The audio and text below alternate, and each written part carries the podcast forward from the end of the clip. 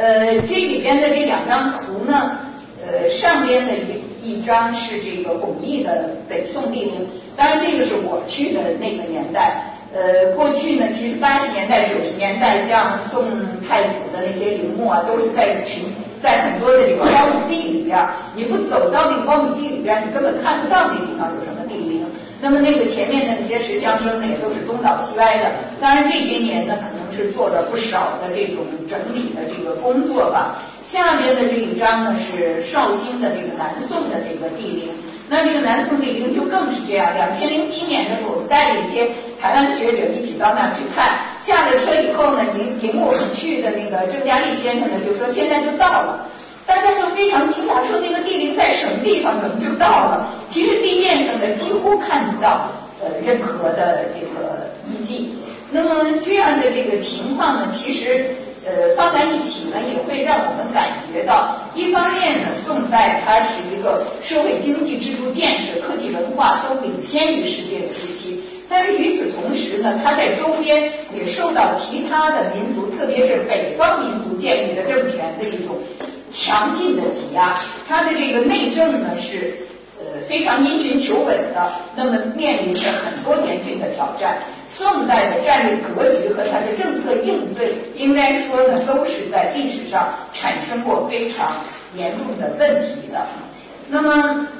下面呢，其实我们就是要讲一下当时的一种所谓的天下大势。呃，宋人的著述里边就曾经说，宋代呢，天下大势分为南北。也就是说呢，宋代它不是一个严格意义上的统一王朝，实际上呢，它是中国历史上的又一个南北朝的时期。在这个宋王朝的北部呢，始终存在着其他的北方民族建立的王朝。那么这样的一种情况呢，其实我们从这个图上呢，能够看得很清楚。宋朝它是中国各个主要的王朝里边疆域最为狭小的。在它的北边呢，有包括这个契丹民族建立的辽；后来呢，在这个在它的这个西北呢，有党项民族建立的这个西夏；呃，以后呢，取代辽，取而代之的呢，有女真人建立的金王朝；再后来呢，由蒙古民族建立的大蒙古国；到后来呢，就是元。所以呢，这个宋呢，它其实一直是面临着和北方的民族建立的政权同时并存的这样一种局面。今天呢，我们讲到这个宋代的历史，应该说广义的来讲，我们讲宋代，如果我们把它认识成一个时代的话，应该说呢，它不是一个单一政权的历史，我们是要综合的认识，从公元十世纪到十三世纪这样的一个历史阶段的历史。那么，即便是说我们关注的就是宋朝的历史，就是这个中原王朝的历史，实际上呢，我们也应该注意到。对于这个王朝的历史的认识，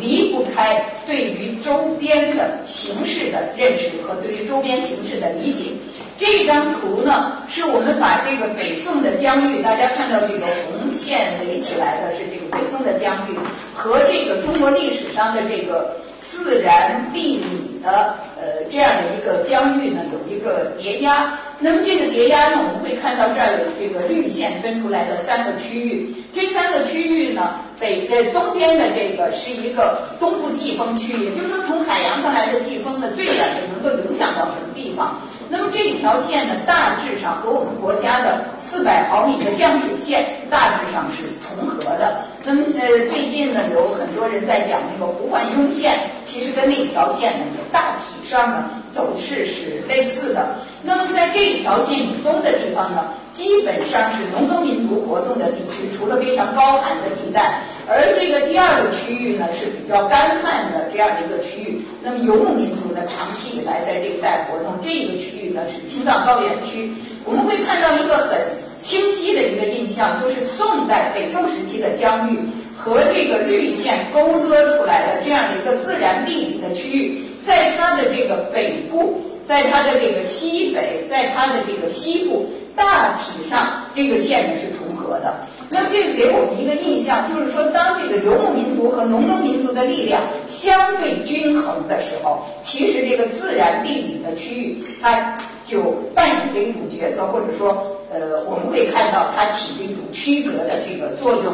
在这里呢，我们也看到这儿有一条线，这一条线呢，其实就是宋辽之间在华北平原上的分界线，就是我们现在说的拒马河白沟，就是白沟。那么这一条线的得来，其实呢和五代以来的形势是有关系的。我们知道，在五代后晋的时候，石敬瑭呢把燕云地区的十六个州。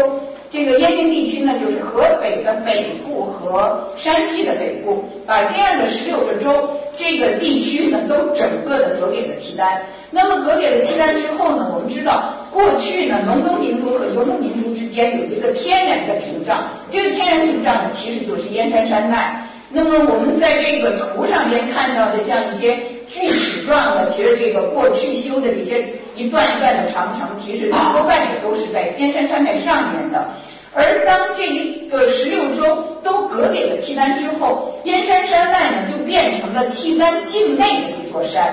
那么这样呢，就事实上呢不可能再阻挡原来的那个游牧民族进入农耕地区的这样的这个马腿，对吧？呃，因此呢，这个农耕民族和游牧民族之间的分界线呢就被推到了华北平原。而华北平原呢，我们知道是一马平川的地方。这样的一种地形呢，对于游牧民族来说是有利的，而对于农耕民族的戍守来说是非常困难的。所以我们知道，现在我们说到这个呃雄安新区，对吧？这个雄安新区那个地方的这个白洋淀有很。宽阔的这样的甸坡的地区，水坡的这个地区，实际上这个地区的这个水面的扩大，跟宋军宋代当年防御契丹的措施是有直接的关系的。那么在这种情况下呢，其实我们知道，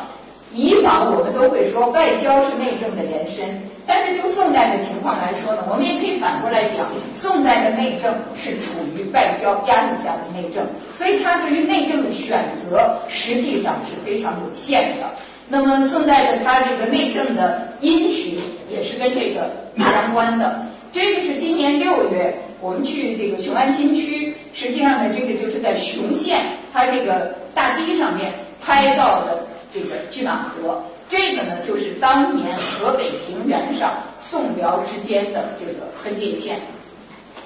那么，总的来讲呢，就是说，天下大势呢，在当时分为南北，周边民族政权的崛起，对于宋王朝造成了非常沉重的压力。时至十三世纪的北方民族的活跃，我们会看到他们的这个积极活动呢，给宋王朝带来的压力呢，其实是持久的，伴随着宋王朝的始终。所以呢，有的时候我讲课的时候会说，宋王朝的历史呢，可以用八个字来讲，就是它是一个生于忧患、长于忧患这样的一个历史时期。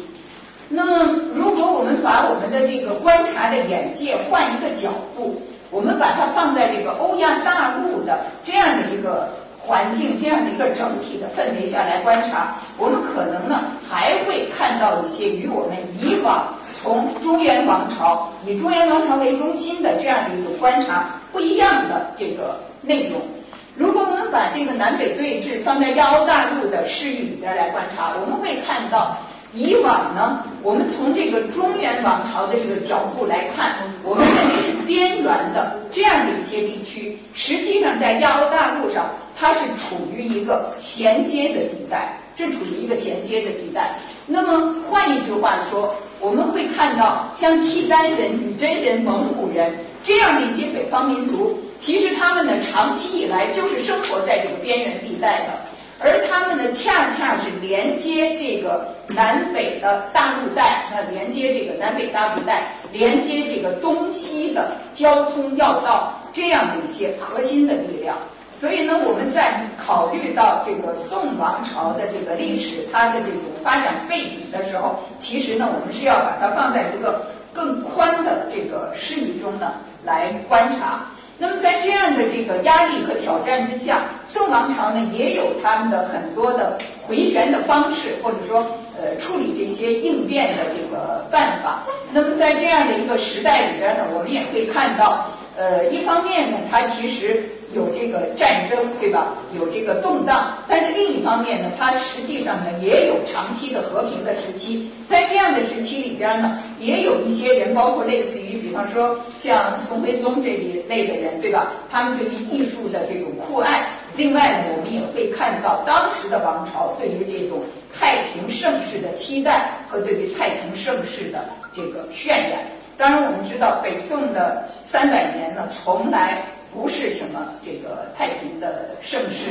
那么当时呢，我想还是靠着这样的一些将士，对吧？这个是南宋的中兴四将图了。靠着当时的这样的一些将士，靠着当时的民众，以他们一种很坚毅的这个努力和奋斗，撑起了两宋的这一片天。那么能够保证他在这个疆域内部呢？有一个相对来说比较稳定的局面。下面呢，我们讲一下第三个问题，就是诗人的交友网络和他们的这个文化活动。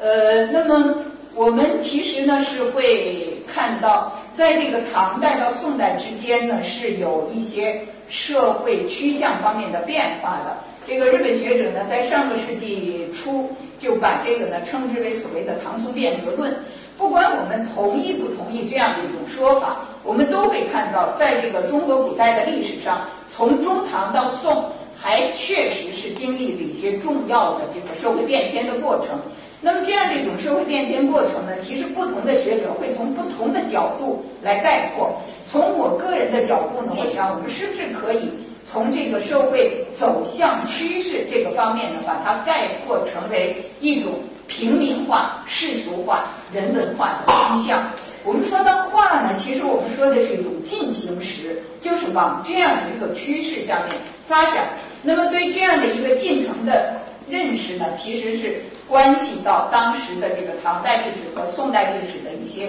基本的定位。那么从当时的这个社会文化发展的这个意义上来看呢？我们的确会看到宋代和唐代的一些不同。前些天呢，我看那个微信上传着一篇尹吉南老师的文章，可能是他若干年前的一个讲座。这个呃，在那个里边呢，他就比较了一些这个书法上唐代到宋代的这个不同。他会说，这个从这个晋魏以来吧，呃，一直到唐代传承的呢，真正在这个社会上有影响力的，真正的这种。呃，被大家所公认的这样的这个呃好的这个作品呢，其实是一些贵族的世家的这样的一些书法。那么这些书法呢是有深厚的家世传统的。而到了宋代呢，虽然我们会说它在风格上、在特性上、在这个个性上有很多突出的表现，但是尹吉南老师认为呢，从水准上来说，没有办法和前代的那些世家传承的那个代表人物相比。那么看了这篇文章以后呢，我其实就想到宋代呢，在这个呃曾敏行的这个《古醒杂志》里边呢，说到一段话，他就说元佑的时候呢，苏轼和他的朋友，一个是钱协，就是这个里边说到的这个钱穆府，呃，一个是这个黄庭坚，就是这个黄山谷，他们一起呢出去，出去呢，结果这个黄山谷呢，后来就在这个茶余饭后啊，就写了一段这个草书。写了以后呢，苏轼本来是很称赞这个呃写的这个文字不错，但是呢，这个钱穆府呢，就是一个钱斜呢，他就说，哎呀，这个鲁直其实就是黄庭坚了，这个字啊有一点俗，有一点俗气，那么。这个黄庭坚听了以后呢，其实也很犹豫了，就问他为什么会觉得俗呢？这个钱协就是说没有什么别的原因，就是因为啊，你不是真正描着这个怀素的真迹写的。我们知道这个过去的这些世家呢，他们都有一些传世的这个书法的真迹，而宋代呢，很多时候，比方说有淳化帖呀，有什么，其实很多人呢是照着那个帖写的，所以呢，这个里边呢可能就有一种区别。因这个钱协呢，其实他是吴越这个王室钱家的后人，所以他的这种。文化的这种阅历哈，这种修养呢，其实可能是相当深厚的。所以在他说了这个话以后呢，黄庭坚相当一段时间不写草书。呃，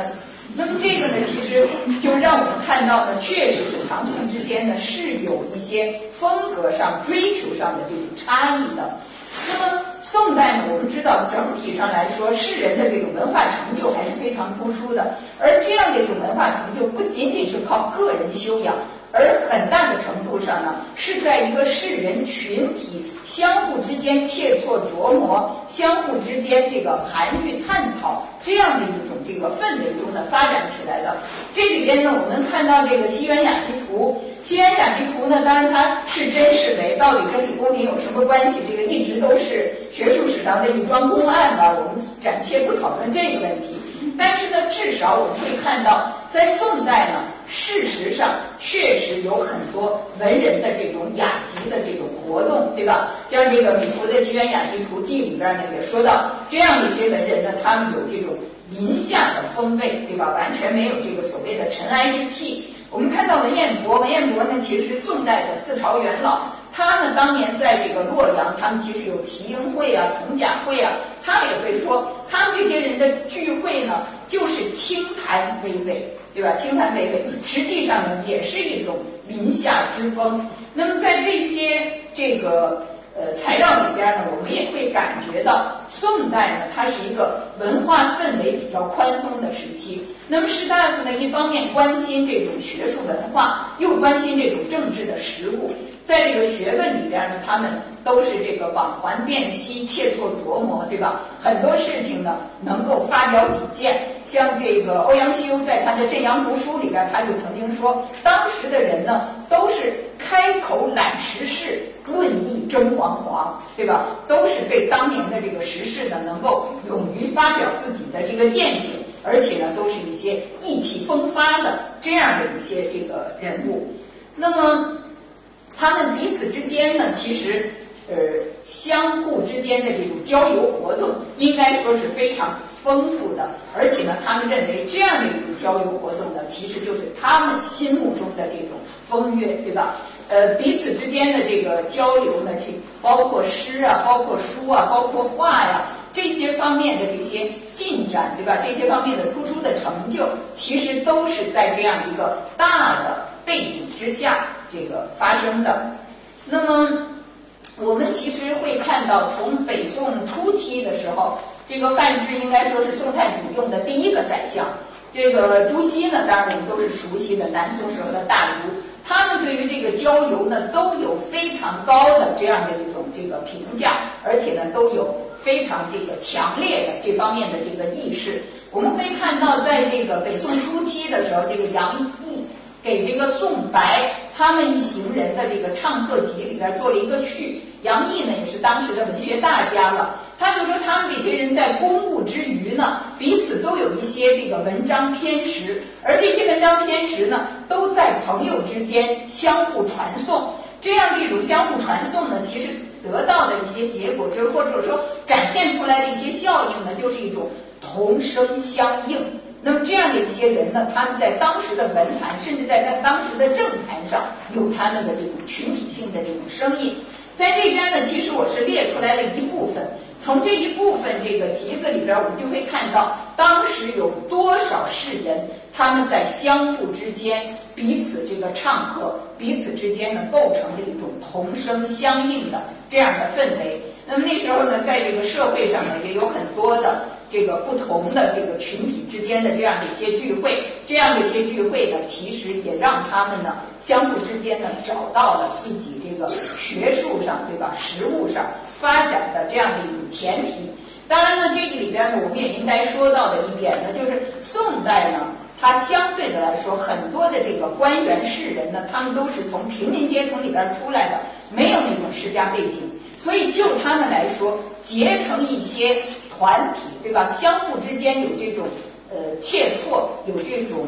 呃支援对吧？有这种生气相投的这样的一些朋友，对他们来说呢，可能是比钱代更为重要的这个事情。那么这样呢，我们也看到这个宋人呢，他们其实当时呢有公务活动，有郊游活动，也有些独处。那么在这样的一些空间里边呢，发展起来了所谓的宋人的四般闲事。就是这样的一些这个当时流行的，呃，像这个焚香点茶、挂画插花了，其实也是在整体的这种文化氛围里边呢，逐渐逐渐的这个养育形成的。那么宋代呢，大体上我们可以说它是一个相对来说内部比较稳定的时期，但是这种稳定是和它的活力同时并存的。那么这种活力呢，我想跟当时相对开明开放的这样的一种政治文化基调是有关系的。正因为有这样的开放，所以呢，才孕育出来一种开创的环境。当时的这个大师精英，应该说是这个群体性的出现，对吧？社会上呢是一片这种群星灿烂的这种现象。那么当时的这种士大夫，对吧？这些士人，他们对于这个道德文化，对于国家的政治事务的关心。也是在这样一种相对比较开明、开放的政治文化环境里边养育出来。那么，下面呢，最后的一个问题呢，我们来讲一下宋人的这个呃雅俗兼资的这样的一种涵养和当时他们的这种人文的追求和那个时期的这种文化的意境。这个。陶金生先生呢是台湾的中研院的院士。那么陶先生呢，在多年以前呢，有一本其实是一个教科书了，就是我们在这儿看到的《宋辽金元史新论》。在这个《宋辽金元史新论》里边呢，它就有一个序论的部分，等于是呢做一个总括性的介绍。那么在这个总括性的介绍里边呢，我们会看到陶先生呢他说，在这个时代里边呢，中国人。并重理想与现实，兼备雅与俗的口味。所以我想呢，确实是这一个时期，大俗大雅是当时社会上非常明显的一种这个文化的这个风气。那么陶先生在这里边呢，因为他是一个整体的这个讲义了，所以他涉及到很多方面的问题，像政治啊、军事啊、思想啊、改革呀、呃、文学呀什么等等的。呃，那么对于这些具体的方面呢，我们今天就不能去逐一的讨论。但是呢，至少就这个雅和俗这样的一些影响，特别是在当时对于这种一流的这个社会上的这样的一些人物的影响，我们呢从边上的这个两段话里边呢，也能够得到一个大致的印象。比方说，这个苏轼呢，他就曾经说，你如果要是作诗的时候。作诗呢，我们知道宋人呢都喜欢用典，对吧？就是用一些典故。那么这些典故要怎么用才能够推陈出新，才能够给人一种很新颖的这种感觉呢？他是说，你应该是以故为新，以俗为雅。我们呢通常会觉得故和新呢，这个是。对立的两端，对吧？俗和雅也是对立的两端。但是怎么样能够以故为新，以俗为雅？其实呢，这个是当时的一些一流的文人他们所追求的一种意境。黄庭坚呢也有类似的说法。这个黄庭坚呢，他是说，盖以俗为雅，以故为新。这个就像一种作战时候的武器一样，这个呢，你才能够百战百胜。你就像这个《孙吴兵法》里边摸到的一种诀窍，啊，这样的这个，呃，他们这样的这种表述呢，其实让我们会看到当时的人对于俗和雅这两端的一个整体的这个认识。呃，这里边呢，其实是选的这个宋人的几首诗，其实是非常随机的列上的这样的几首诗。那王安石、黄庭坚呢，大体上是北宋中期的人物，大家都熟悉的，对吧？呃，这个都是当时，呃，像王安石，他不仅是一个政治家，他实际上也是一个文学家，是一个很好的这个诗人。杨万里呢，是南宋时期的，对吧？江西诗派的代表人物，我们对他们也非常熟悉。从这几首诗作呢，我们其实是会看到这个诗作都是我们比较熟悉的，即便我们不熟悉，我们看上去也没有什么难懂的地方，也没有什么难懂的地方。应该说呢，是相当平易的，对吧？是相当平易的。而我们从这里边观察到的呢，其实我们会看到这样的一种立意的这个高雅，一种立意的高雅。其实呢，是通过很简朴的语言，呃，用我们一些习见的这个俗语表达出来的。所以呢，就是说，他们用这样的一些方式，他用这些看上去平淡自然、天真的这样的一种不是雕琢的这种方式，表达出来对于哲理、对于意趣的一种追求。所以这样的一些这个风格，我想呢，其实是体现在宋代的很多方面。那么这个图呢，可能大家也是看到过的，就是这个讲到这个宋代的瓷器，对吧？讲到宋代的艺术品，我们都会说宋朝呢是清雅的。确实，这种清雅呢，在方方面面给我们一种渗透性的感觉。但是呢，与此同时，我们也会看到，当时呢也有一些相对来说比较粗粝。或者说呢，比较朴拙的这样的作品。我刚刚从这个呃甘肃天水回来，天水那边呢有一个清水县，他们那儿呢出了几座宋墓，都是这个砖雕墓。那个砖雕墓的那个砖雕的图像上，大量的都是像我们下面看到的这样的一种砖雕图，都是普通人的这样普通民众的这种劳作的生活。而这个创作的方式呢，让我们看上去呢。也是很古拙、很贴近当时的这个现实的。刘克庄呢是南宋晚期的一位重要的人物，我们也可以说他是文学史上的一个重要的人物。他在他的这个一些作品里，特别是他在评论别人的作品的时候，其实他呢也讲到了雅和俗的这个关系。比如说在前面的一篇呢，其实这是一个跋文的，这是一个跋文的。那么他就讲到这些四六家写文章的这样的一些风格，然后呢，他就讲到他自己的认识，就是说呢，你写文章的时候呢，宁沉勿心，呃，宁心勿沉，宁雅勿俗。那么我们从这里边看呢，就是说他的意思呢是还是要推陈出新了，对吧？你的这个表述了，你的这个语言了，应该是用一种很文雅的，而不要用一种很离俗的表述。但是他怎么理解这个文雅和离俗呢？在另一篇他给这个方元英的这个稿子的一个等于是一个审稿意见吧。呃，这个意见里边呢，他就说到说你做的这个诗啊，有个毛病，毛病是什么呢？你是练字而不练意，这什么意思呢？你那个字词上非常雕琢，非常追求，而这里边你要表达的这个内涵，你却不太在乎。那他觉得这样不行。然后他就给他讲，他说：“你如果这个意义是很高古的，你有很高的立意，随用俗字易雅，那么你用陈字也会体现出来新的一面，闲字易景。所以就是说，这个雅和俗的关键的区别在于它的内涵，在于它的这个立意是不是高古，对吧？是不是高古？那么如果立意高古，俗字易雅。”所以这里边呢，我们会看到当时的人他们究竟怎么认识这个俗和雅之间的这个区别。我们现在呢，从这个诸子语类上面呢，其实会看到这个朱熹呢讲这个精和粗的关系。实际上呢，这也是另一个角度来看这个雅和俗。那么朱子呢，他会说天地与圣人都一般，都是一样的，对吧？那么精的。都从那粗的上发现，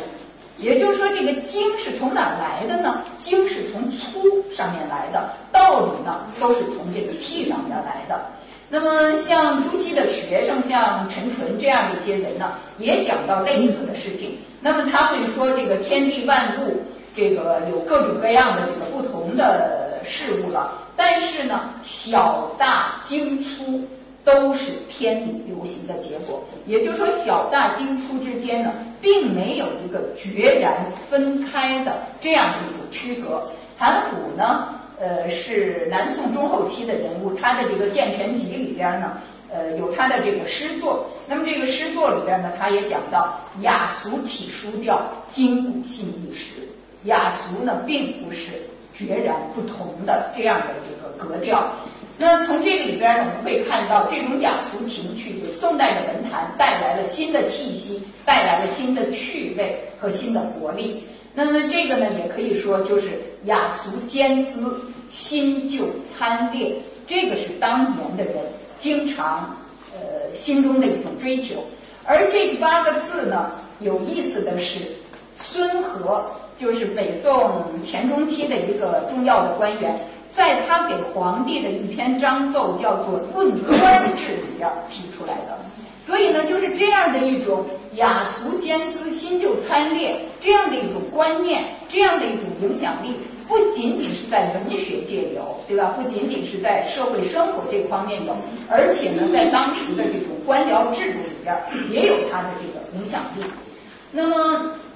这个呢，其实是宋代大家都熟悉的，有这个梁楷的这种简笔画的这个画作。另外呢。呃，我其实摆上这个呢，是因为想说呢，当时的很多艺术作品呢，都是很素雅、很简洁的。那么这样的一种素雅简洁呢，其实它带来的是那个时期的这样的一种隽永和端庄。那么当然，伴随着这种素雅简洁的呢，也有一些民间喜好的这些，我们可能通常觉得，呃，比较是迎合这个世俗趣味的这样的一些这个作品。但是这样的这个作品呢，总的来说，我觉得还是呃符合当时人的追求，就是平淡自然、别有韵致这样的一种这个追求的。而那个时期呢，也是跟我们刚才看到的和孙和的那个章奏有类似的地方。当时的人呢，也会说王者之治，就是你真正要治国理政，也是要治简而详，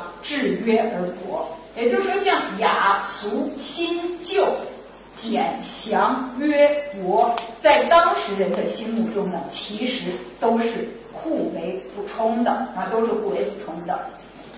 这个最后呢，我们要说一下的，就是还是要回到我们这个题目“刘寓意”。这个刘寓意呢，我们其实是想说，当时的这个宋代的一些士人，他们这种文化涵养和他们这所追求的一种人生的境界。那么，由于这个说法呢，刚才我们其实就提到，它是在这个《论语》里边，这个呃孔夫子讲到的。当时的孔夫子呢是说：“志于道，据于德，依于仁，由于义。”也就是说呢，你立志是要在这个道大道上面这个立志的，你的这个所有的事情的依据是要依据于道德，而你的这个做事情的这个出发点是要考虑到这个仁义。在这样的一个框架里边来认识这个由于义，或者某种意义上来说呢，由于义是在这样的一个道德人这样的一个整体的追求之下的一种实践的方式。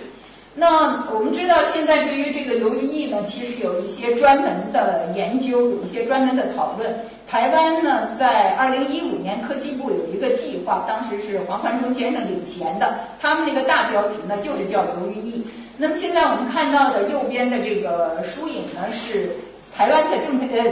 香港的郑培凯先生，他在今年一月还是去年年底吧出的一本书，它叫《遨游于义》，呃，实际上也是讲这个游于义的。我们知道，在这个宋人的时候呢，有一些新的学术门类出现，包括这个考古学的前身金石学，对吧？像吕大林他这一家子，其实呢都是对这个金石学呢有。很多的这种研究吧，他有很多的这种收集啊，这个临摹呀。那么他就讲到自己为什么要做这些事情呢？他是说观其气，诵其言，形容仿佛，以追三代之遗风。也就是说呢，他不仅仅是作为个人的一种喜好，对吧？一种个人的嗜好，不仅仅是做一种学问上的文章，而且呢，他通过观其气。结合当时的这样的一些言论，他自己呢去追思三代的遗风，也就是说呢，这是他的一种呃思维的方式，也是他的一种实践的方式。所以呢，我们会看到我们现在讲到的这个由于艺的这个艺，一方面呢它是艺术，一方面呢它也包括技艺，它比我们现在说的这个艺的那个范围呢可能要更宽。实际上呢，它是指这种。能够涵养、能够愉悦心智的这样的一些活动。那么在这些活动里边呢，不管是雅还是俗、复古还是创新，实际上呢，都体现着宋代士人的一种文化实践，体现着他们在现实中的一种追求。那么这些人，他们由于义意的这个美学趣味呢，是在整体的这个至于道、聚于德、依于人这样的一种精神追求里边得到的一种根本性的升华。所以我们说到这个宋人他们的文化的创作，说到他们的这种成就，应该说呢和这个整体的这种文化氛围呢是分不开的。总的来讲呢，我想这个游于义呢，它是儒家理念的一个组成部分，是当时诗人群体的理想境界、生活方式和修养方式。